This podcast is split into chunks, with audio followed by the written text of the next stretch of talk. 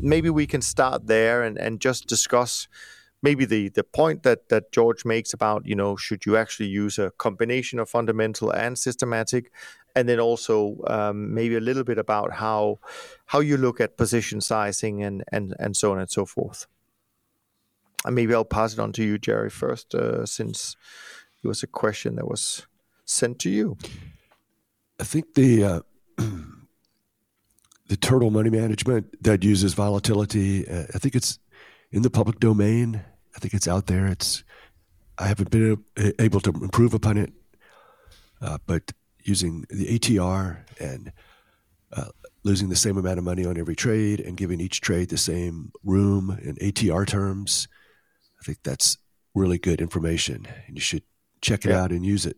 Uh, I haven't been able to improve very much on that basic uh, idea. It's really, really great. Sure, sure. And and just before we jump to you, Moritz, um, in terms of uh, the the other point um, that uh, George raises about you know should you combine systematic with with fundamental? I know, I know, of course, which camp you're in in the sense, but is there anything you want to comment as to why you think you know systematic only is is you know is going to win in, in the long run, or is is the one you prefer in the long run?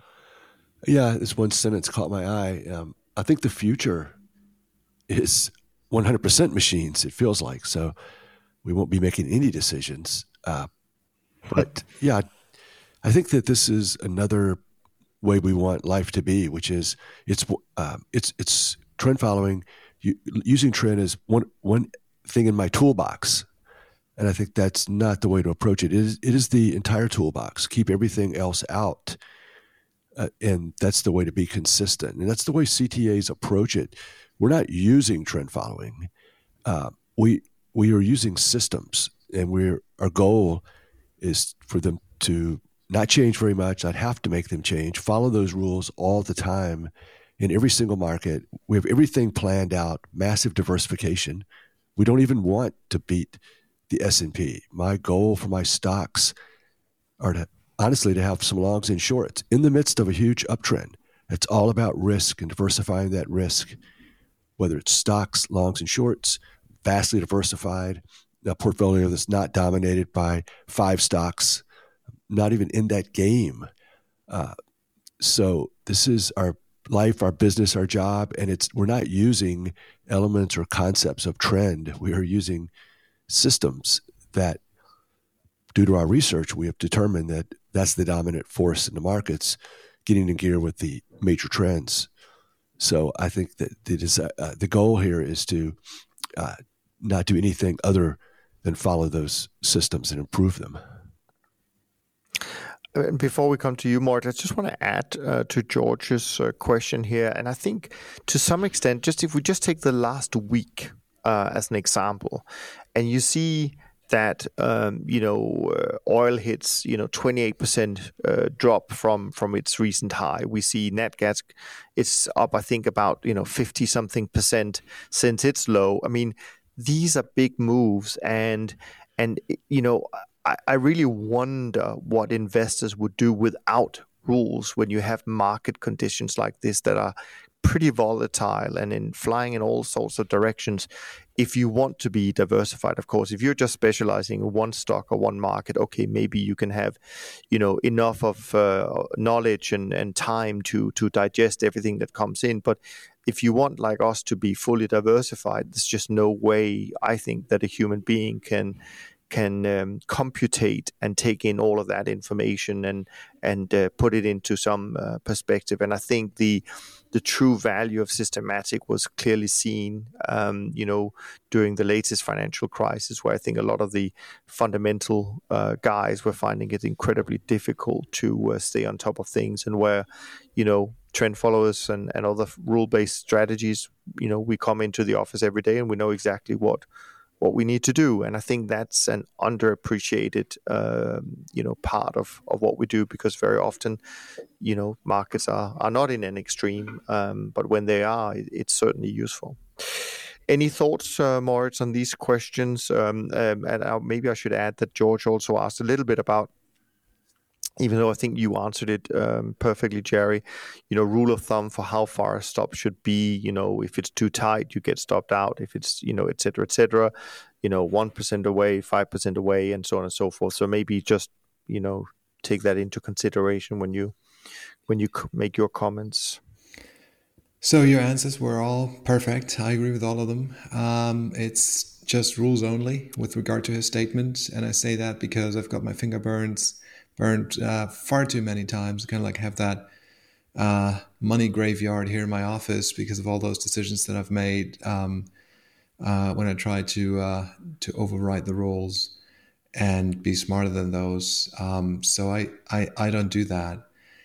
And and like you said, Niels, um, if you have a large portfolio, you know, there, there, are CTAs out there trading 200 markets, but even if it's just 50, um, overlooking all of those markets and and you know having a clear opinion on what's driving their prices and their returns for a human being. I mean i'm not smart enough. I, I can't do that. It's just impossible for me to overlook all that and and come to any meaningful substantial conclusions as to where price is going to go next. So rules only. Yeah. Um, and yeah go ahead yeah, and then with regard to the uh, position sizing, um, I do what Jerry outlined. Um, it's an ATR based position sizing. It does have an initial stop, and uh, that gives you, uh, you know, that that gives you some risk, and uh, as a function of that, you determine your position size. Now, if if you don't have, you know, think uh, think about. Um, a strategy that would say we use the moving average. So you don't necessarily have an initial stop there. You say if it crosses the moving average, you go long, and then you're long for as long as the spot is higher than the moving average, and you would exit that position and go short if uh, spot crosses the moving average from top. Um, in in that way, what what he's saying with this first part of the question is that you risk five percent of your portfolio. Um, I, I wouldn't do it that way. I would still take volatility into account and say I'm going to uh, have a greater position in less volatile markets and vice versa. So whatever whatever is done um, in in in kind of like every time I take on a position, the volatility of that market plays a role. That is extremely important. I I don't see it working any other way.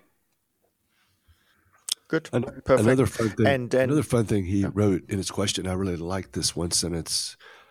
Uh, human insight can help assess a situation where data is clueless. Coffee is an obvious is in an obvious downtrend long term, and then the recent upside quote unquote breakout, which he you know it's not I guess a real breakout because it's and so I've heard people tell me this over the years. Uh, experienced traders, you know, you know, it's the obvious trades. And I'm thinking to myself, I don't have a category called obvious trades. They're not obvious. um, price is not clueless. It, oh, it may be clueless, but it's the smartest thing out there. There's everything else is more clueless. Uh, so I think that submit yourself to the price. Uh, it's it's safe. You may not get yeah. this trade right, but are you willing to say when you do the back test or you have experience? Making money is enough. That's enough. I'm going to make a fair return with a reasonable drawdown and risk. That is enough. It's not going to handle some of these trades the way you want them to. The recent trades, I don't like them.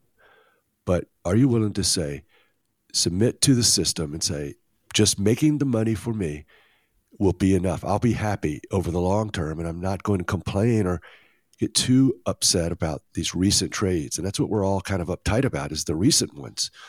Uh, but it's this just, is so yeah. Sorry, so important what you say. I'm sorry, but exactly. I mean, this is not an opinion contest. This is about making money. All right. I mean. The opinion to say coffee is an obvious downtrend. Well, I don't know that. It may be in a downtrend, but uh, is it really obvious? That's an opinion. But in those markets, I don't see the opinion contests uh, making you money. The rules make you money. Which is, of course, why there are so few trend followers uh, on CNBC and Bloomberg to come and discuss their. That's right, because they can't trading. say anything. exactly, exactly.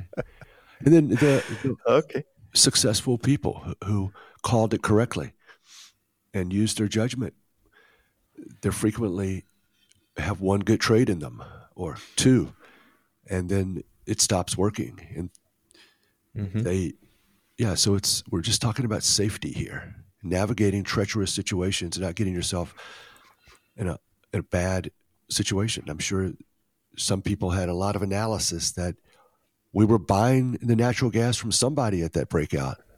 Probably some smart people who had made a lot of money selling that upside breakout. It's the first meaningful breakout in a long, long time in that market. Mm-hmm. Yeah.